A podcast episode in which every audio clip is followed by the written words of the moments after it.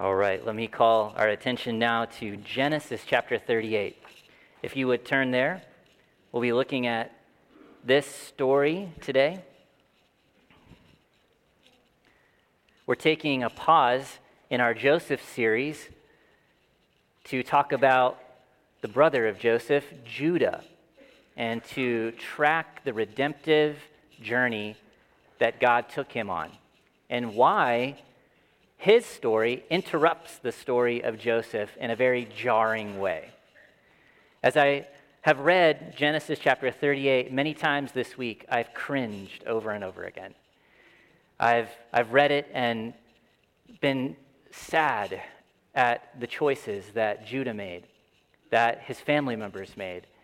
And I've asked myself time and again, why is this story in the Bible? Why did God choose to include it here?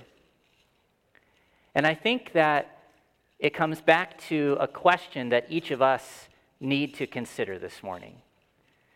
Why are any of us in the family of God?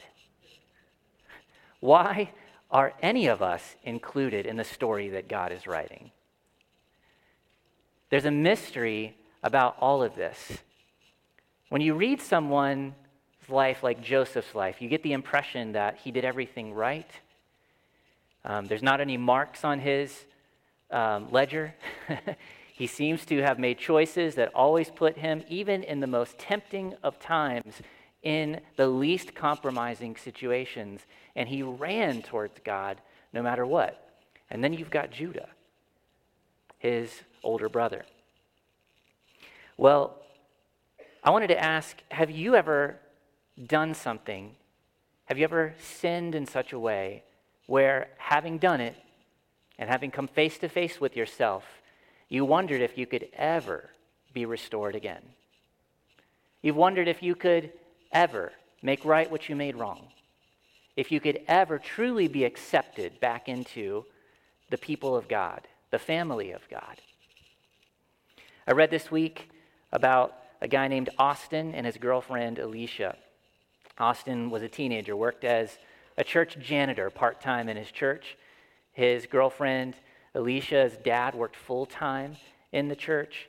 Um, and at age 17, uh, they, det- they discovered that they were expecting a baby, not married. And for them, that scared them it also made them feel deep shame. The initial gut reaction is fix this. But how do you fix that? They understood that, well, you could get an abortion.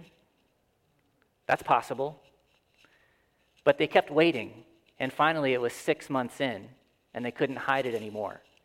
They determined that as soon as they broke the news, they would skip out of the state and go somewhere else to live. Such was the weight of what they felt was unbreakable shame, which sadly nowadays in our culture doesn't seem all that shameful. But at the same time, for them, in the midst of it, it was the end of their world. Have you ever known someone who was in that spot? Maybe it was you who were in that spot where you found that you had done something that seemed to be unfixable, and you were in a situation that felt unredeemable. Or maybe you, in your own view of yourself, would view yourself in those ways unfixable, unredeemable. That the grace of God, as good as it is, is just too good for someone like you. God gives you the story of Judah. And this morning we're going to look at two points and make some applications along the way. I had, to, I had to leave out the third point because of what we just did up here with the elders, all right? I had to make some time somewhere. No, really, there's really only two points that we could have, and they are these the story of Judah's sin and the scandal of God's grace. And the title of the sermon today is Scandalous Grace. And really, that's what we're talking about when we look back at the story of this guy named Judah. All right, I said I would read here in Genesis chapter 38, and we're not going to read the whole chapter this morning. I'm going to summarize a fair deal, refer in the future to chapter 44. But you might remember last week, Um, as Jake taught in here and as James taught in the hub, uh, we talked, we heard, taught um, the concept of discipline. God used discipline in the lives of these brothers of Joseph, and he used Joseph in that process of disciplining them, of refining them. What we're doing today is we're entering into the life of Judah, who Jake in here told us stood before Joseph and was willing, when push came to shove, to be totally different than what he was in chapter 37, where he betrayed a brother and sold him into slavery. By chapter 44, when you reach the end of that chapter, Judah is standing before Joseph. He doesn't know that's Joseph yet, and pleads with him to receive himself, Judah, in the place of his youngest brother. He thinks of his father still living back in Canaan, who would be destroyed if yet another son was betrayed and sold or lost and killed. Judah was willing to take his place. But what must have been going through Judah's mind as he stood there and knelt there in front of Joseph? Much like flashbacks can happen to us in key moments of our lives, and things become more crystal clear, I think in his mind, he went back to the events that took place over the span of years in chapter 38. It begins this way It happened at that time. What time is that? That's when Joseph was by now serving the initial few weeks and months as a servant in the house of Potiphar. It happened at that time that Judah went down from his brothers and turned aside to a certain Adullamite, whose name was Hira. There, Judah saw the daughter of a certain Canaanite, whose name was Shua. He took her and went into her, and she conceived and bore a son, and he called his name Ur. She conceived again and bore a son, and she called his name Onan. Yet again she bore a son, and she called his name Shelah. Judah was in Chezib when she bore him. I'll stop the reading there and just summarize a bit of this story. Now, sometimes the Bible zeroes in on and focuses on the particular sin of somebody. Now, why does, why does God do that? We'll, we'll examine that in just a little bit. But it's never, I will tell you, to glamorize the sin. You think of David with Bathsheba. It was not to glamorize the sin of casual sexual relationships, it showed the devastation of what happens when you indulge in such things. Now, Judah has determined that he wants to leave his dad and brothers and his mom Leah and that extended messed up family and strike off on his own. He didn't go too far away. Where he settles in this land um, of Adullam is actually not too far away from where the modern day Jerusalem is. And as he settles there, he finds a buddy named Hira, and they begin to hang out. Hira was a Canaanite, he was not a follower of God. Judah is an interesting guy coming into this environment because he doesn't quite fit and he doesn't belong. His family has been worshipers of Yahweh. Judah himself, in his very name, means praise the Lord, praise Yahweh. But here he is out in the world making friends with somebody who is an influence for no practical good in his life. The Bible tells us that shortly thereafter, Judah sees a certain daughter of a Canaanite, a man named Shua. Now, the lady is never mentioned. I thought maybe perhaps her name was Shua. It's actually the name of her dad. His soon to be wife remains unnamed. But the text tells us that he operated in a rather crass way. He took her and went into her. And consequently, they had three sons. It was interesting in the text, it said that he named the first one and she named the next two. He had Ur, Onan, and Shelah. Well, the text goes on, and it says that time passes, and Judah chooses a wife for his oldest son, Ur. This is in your text in verse 6 onward. He finds a young woman named Tamar. Nothing is said about her background, but it's safe to assume that she too is from a Canaanite tribe. And nothing really is said about her origin. Much more is said later on about her future.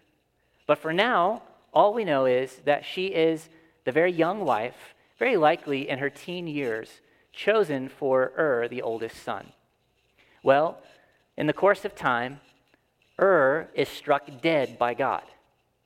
We don't know why, other than his wickedness before the Lord. And in this time period, there was no codified law saying what should happen in this circumstance to protect the widow, but the culture of the day believed in what has become known as the Levirate law. Levirate. It has nothing to do, I used to think it had something to do with Levi, the son of Judah. But it doesn't. It actually comes from the Latin word levir, which means the husband's brother. So basically, it's the husband's brother law. And that law said when the husband died, the next brother in line should take the responsibility of marrying the, the first brother's widow and to produce a child for her so that she could continue the father's line. Now, what's very interesting about this is what son this would have been. This would have been not just any son, but the heir of Judah the heir of Jacob, the heir of Isaac, the heir of Abraham, the son of the promise. The battle of the, the seed of the woman versus the seed of the serpent is still going on. Here in Canaan, God has planted his promised family. And the journey has taken them through many twists and turns, but they are still to carry on and bring about that one who will crush the head of the serpent and who will bring about the kingdom that will restore salvation to all nations. Judah is really stuck in his own rut right now. And Onan, the second son, takes responsibility and he does marry Tamar, but he uses her for his own sexual gratification and refuses to do what's right and to provide for her as a husband does. And I think his choices were related back to his defiance of Yahweh. He would not do what the Lord said to do, he would defy this God. And it says, likewise, the Lord killed him too. By this time, Judah is becoming concerned that Tamar is somewhat of a bad omen. So he sends her back to her father's house and he says, Listen, when my youngest son is old enough, I will give him to you, but it's not time for that yet. But a lot of time continues to go by, and Tamar obedi- obediently goes back to her father's house and waits, but she determines over time that Judah is not going to keep his word. And she decides to take matters into her own hands. It says that in the course of time, also, this unnamed wife of Judah likewise dies. And after a certain period of mourning, I would think it wouldn't be too long um, because of how Judah responds afterward.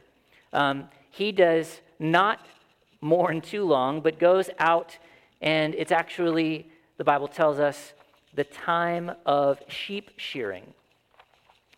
This time period, whenever people would shear their sheep. It was the period where lots of new growth would be coming out, new wheat would grow, other plants would grow.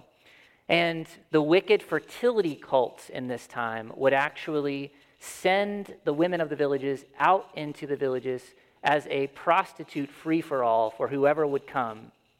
This was demonically driven, and it was the only thing that this culture knew. These were the very things that God was concerned that his people not get involved in. And so what happens is that in the course of time, Tamar, knowing the character of her father in law, makes a tragic but tact, you know, kind of a tactful or a, a tactical choice to do something to get what she wants. She wants to carry on the family name. She wants to produce the child for this.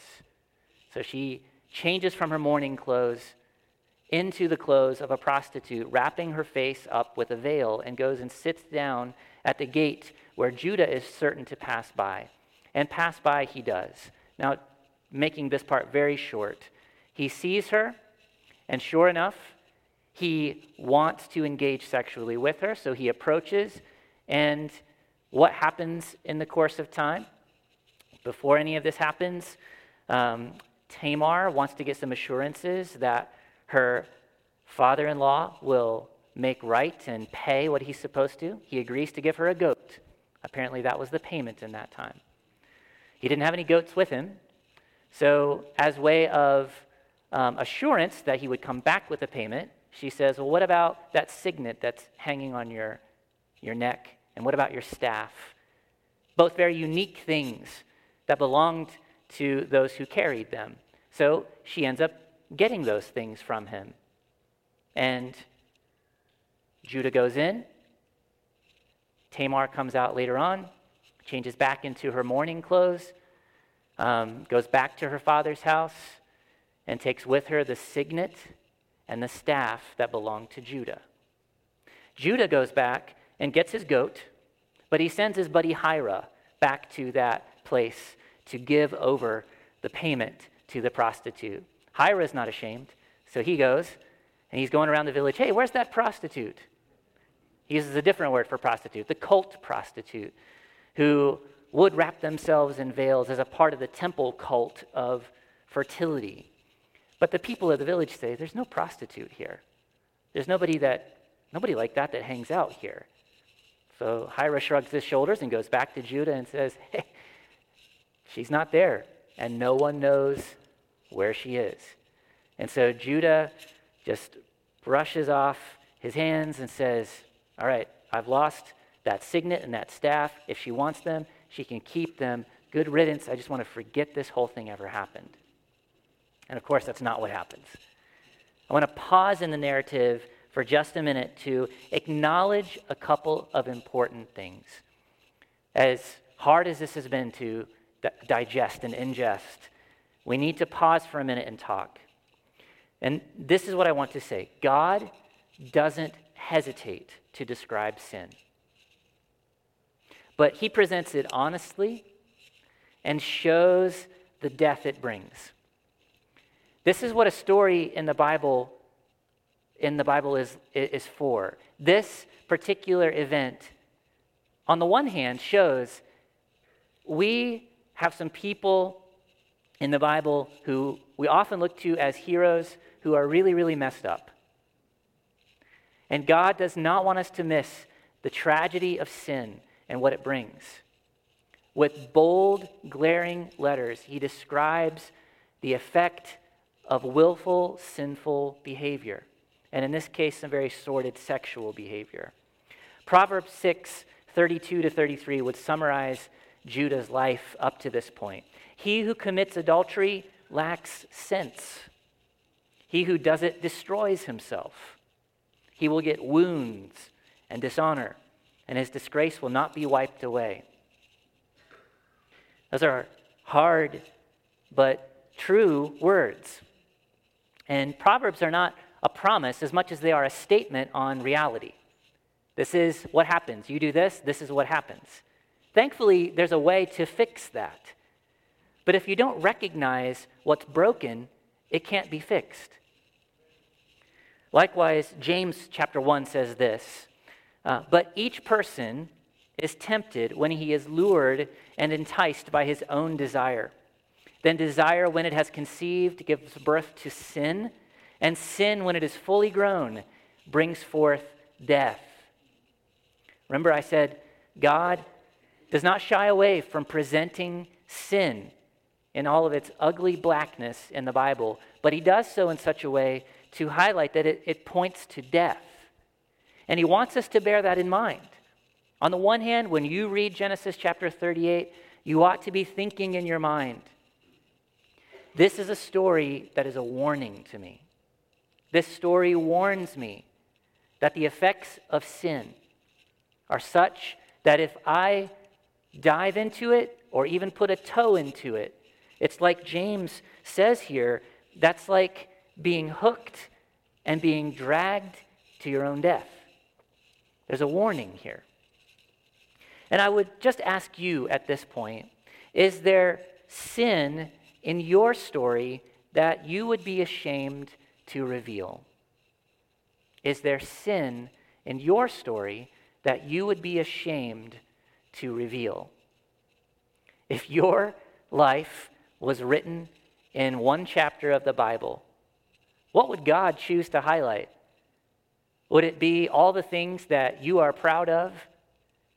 Or would it be the sins that you tend to minimize and forget about, even as you see them in other people and maybe judge them very harshly? Would it be your religious accomplishments? Or would God highlight for some of us beneath the threshold, maybe what Jake was talking about last week, that tendency to sit in the same place week after week, but never grow? Saying all the right things, but not having the heart to love and follow God. What would you be ashamed to reveal? What would I be ashamed to reveal? If you are like me, and I think more of you are like me than perhaps you might like to freely admit in a setting like this, if you knew me, you and I are in big trouble because of our sin. But this is what I know about our God. As scandalous as the sin, even more scandalous is the grace that God gives to sinners.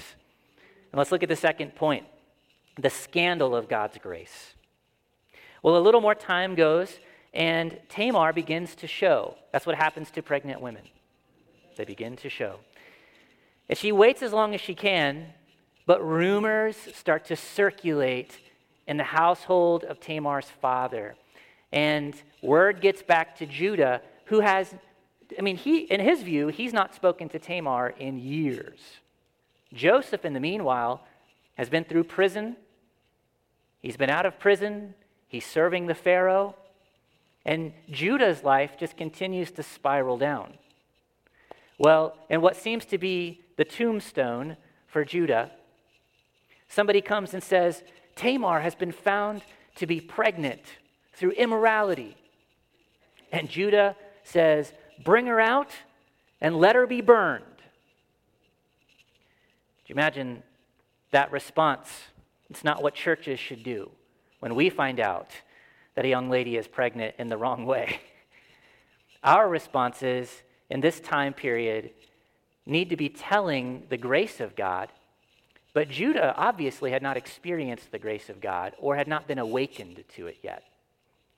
This is what happens Judah is waiting for Tamar to arrive, and in the meantime, she secures those items that she got as a guarantee from Judah the signet that he wore around his neck and the staff that he carried. And she sends them ahead of her. She's not there yet. but this is what happens. And this is very unique. Judah gets caught in his own sin. She says, By the man to whom these belong, I am pregnant. This is verse 25. And then she says something that sounds very familiar with something that happened in, in chapter 37. Please identify whose these are the signet and the cord and the staff.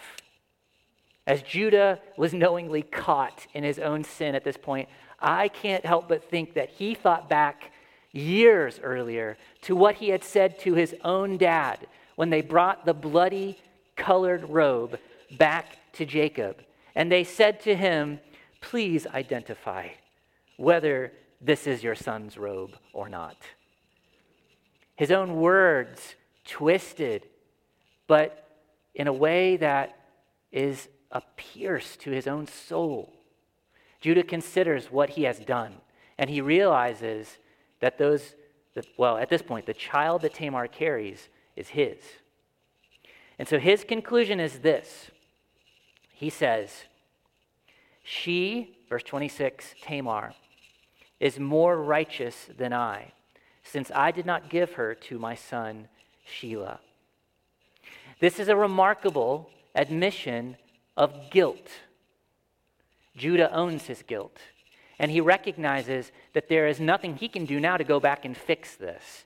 He also recognizes that bringing Tamar out and burning her is not the right response because by saying she is more righteous than me, that was his way of saying, I am an immoral man. I have sinned. I am the one who did this. And the text tells us that Judah is honest by his admission. It says he never goes into her to gratify himself ever again. He recognized that that was wrong. And yes, you could say, I didn't know. But he, he put himself in that situation, and he owned his own sin as a result. You see, Judah has been divided all this time, living like the next patriarch of God's covenant family while living entirely for himself. As he makes that humble confession, we see something begin to change in Judah. And Tamar herself, in the course of time, delivers not one child, but two. The story is unique. When it comes time for her to bring the baby into the world, the midwife discovers that it's not one, but two. So a hand comes out, and the story says the midwife ties a scarlet cord around its arm, but then, whoop, it goes back in, and out comes another baby with no cord on his arm. And they named him Perez, which means breach. He said, You've really broken all the rules here, buddy, in coming out first. And then the second one came out, Zerah. Now, if you know anything about the story of the patriarchs, when you have a weird birth like this, where there seems to be fighting in the womb, that has great significance for the plan of God. And there's at least a hint by this point that something big is going to happen in these kids that resulted from a really messed up sexual situation. That God was going to do something great. That his grace in the midst of this scandal would be more scandalous still. As we read on in Matthew chapter 1, we get the finished story of what happened here. Matthew chapter 1, verses 2 to 6 is the genealogy of who? Jesus the Christ. Abraham was the father of Isaac, and Isaac the father of Jacob, and Jacob the father of Judah and his brothers, and Judah the father of Perez, and Zerah by Tamar. Note those names again Judah, Perez, and Zerah by Tamar. I'm going to read on. And Perez, the father of Hezron, and Hezron, the father of Ram, and Ram, the father of Amminadab, and Amminadab, the father of Nahshon, and Nahshon, the father of Salmon, and Salmon, the father of Boaz by Rahab, and Boaz, the father of Obed by Ruth, and Obed, the father of Jesse, and Jesse, the father of David, the king, and David was the father of Solomon by the wife of Uriah. In these verses, you see Judah and Tamar and Perez and Zerah. But in particular, you see Perez becoming a father who had a son, who continued the, the line all the way down, ultimately to David the king, and generations later to Jesus the Messiah. What a wonder of God's scandalous grace that He would take people who were so messed up and include them in the family line of Jesus the Messiah. That's, that's scandalous. So let's conclude with some notes about this scandalous grace for each of us to consider today. The point is, God freely gives grace, not what we deserve. I hear so often in culture today people calling out for what they deserve that they want what's coming to them. no, you don't. You don't want what's coming to you. You want grace. Grace. You, you, you may not understand it, but you can get it.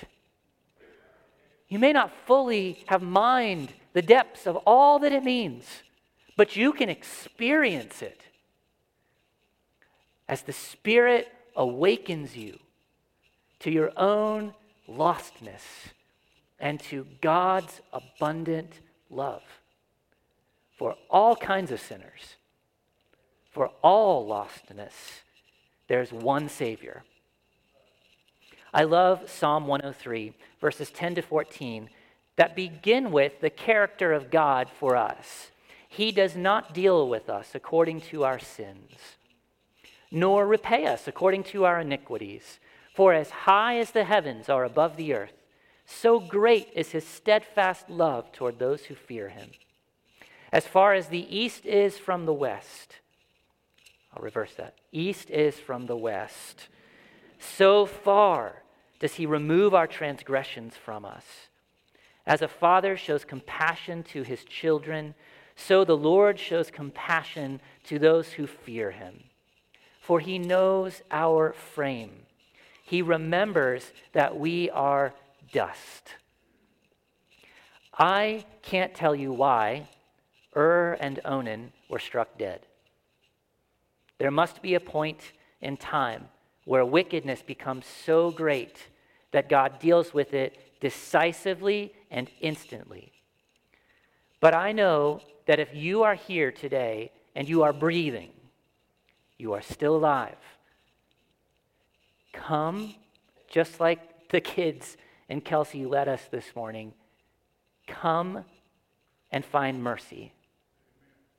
With all your addictions, with all your failures, with all your sins, and lay them down at the foot of the cross. Jesus is waiting. God the Father is there, waiting for you with open arms. I guarantee it. No matter what you've done, no matter where you've been, that is the goodness of the grace of God. But how can this be? Well, when you come, grace provides what you can't make happen in yourself, and that is a broken heart over sin. A broken heart over sin. I love uh, James chapter 4. It's not on the screens. I won't even read it, but refer to it. The order of what you do when you recognize that you have gone so far that shame overwhelms you and you don't know if there's a way back. The Bible says the thing to do is to draw near to God. Draw near to God. And then it says, Cleanse your hands, you sinners, and purify your hearts, you double minded. Why? Because you can't clean yourself. But if you draw near to God and you know his character, and you know that it is safe to come to him because of the provision he's made for you to come, you can be forgiven. And your heart will break over your sin. I guarantee it. You draw near to God, God will draw near to you, and he will give you a broken heart. This is what the prophet Isaiah said. Isaiah 57 15. For thus says the one who is high and lifted up, who inhabits eternity, whose name is holy. I dwell in the high and holy place and also with him who is of a contrite and lowly spirit.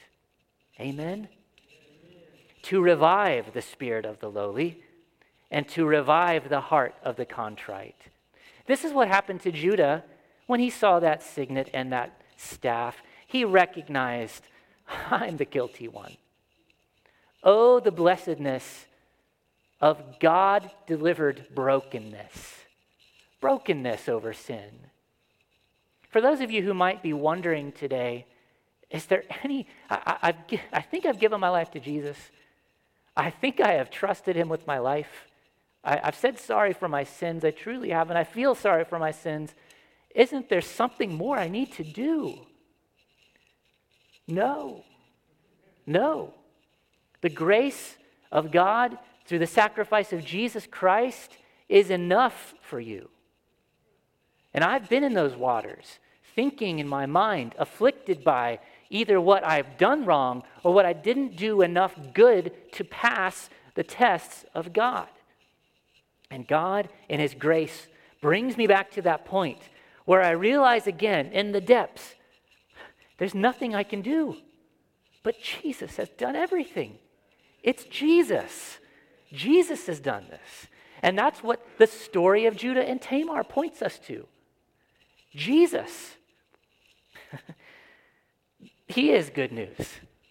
I love what grace further does, and we conclude by thinking about this. Grace forgives, and it includes you in the family of Jesus.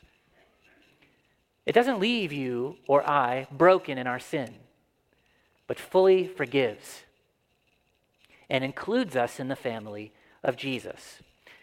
You know, I consider the change that happened in Judah from the beginning to the end, from chapter 37 to where we really are in the course of Joseph's life up in chapter 44. Sometime shortly after Judah had this brokenness in his own spirit, the famine would have hit and he would have gone by his dad's direction down to Egypt to get some grain.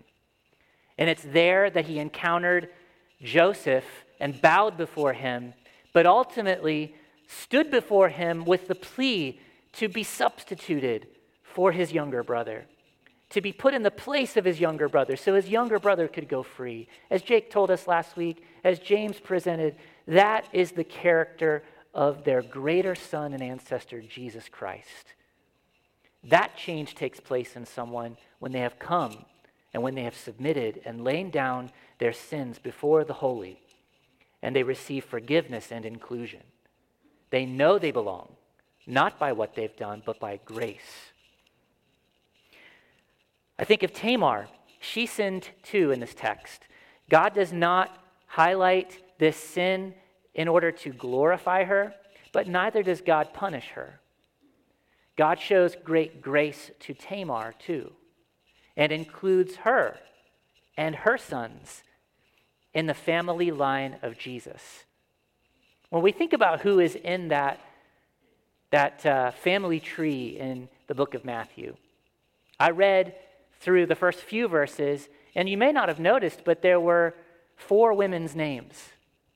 There was Tamar, and there was Rahab, there was Ruth, and there was the wife of Uriah, who is Bathsheba. All of those women were likely foreigners. Even Bathsheba, who was likely a Hittite, or as married into a Hittite family, a Hittite by marriage. All of them, to some degree or other, had some scandal connected to them, and in most cases, sexually. And there they are in the lineage of the Savior, Jesus Christ. In that lineage, you will find Jews and Gentiles, men and women. You will find leaders, and you will find sexually immoral. You will find people who were betrayed. You will find people who were cast off by society. And yet, there's one Savior who redeems them all Jesus Christ. I want to conclude today with some words from Bible teacher Nancy Guthrie. Um, she has a book where she talks about the saints and the scoundrels in the story of Jesus.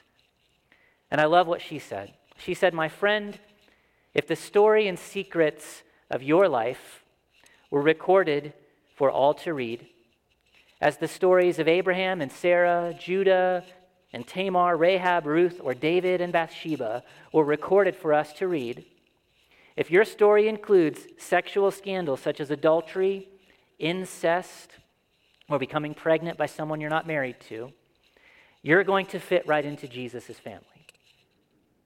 If you've been deceitful or hateful, if you've, been, if you've used or destroyed other people to get what you wanted, if you've touted your religious credentials to impress other people when in reality you've wanted nothing to do with God Himself, welcome to the family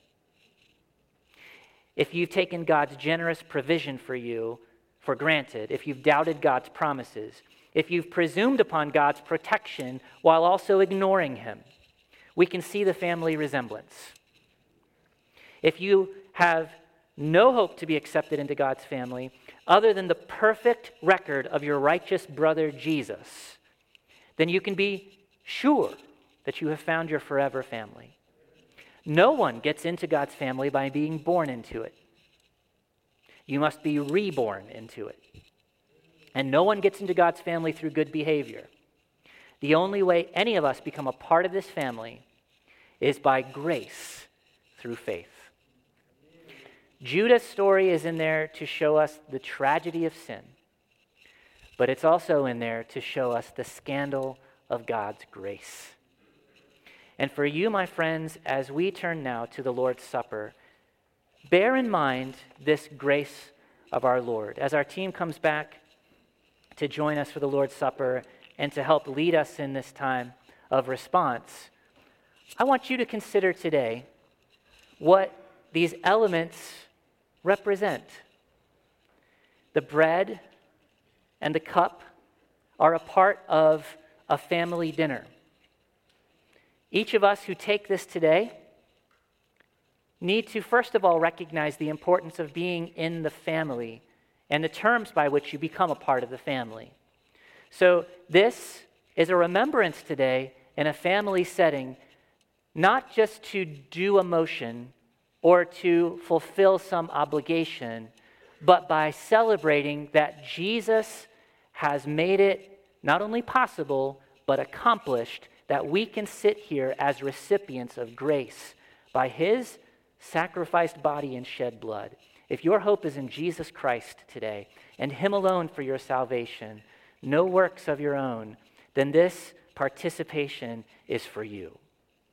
If you have not turned to Jesus at this point in your story, if the story of your sin has not been matched yet and overwhelmed by the scandal of God's grace, then use this time to pray. Draw near to God and ask Him for that broken heart for your sin. But, my friends, as we consider what God has for us and the open arms of Jesus to come, we can rejoice in what He has accomplished. When He, on that night that He was betrayed, took the bread and He broke it. And when He had done so, He said to His disciples, This is my body, which is broken for you. Let me pray. Lord, as you said that, you, you gave us the grace to know of your sacrifice and the brokenness of your own body on the cross.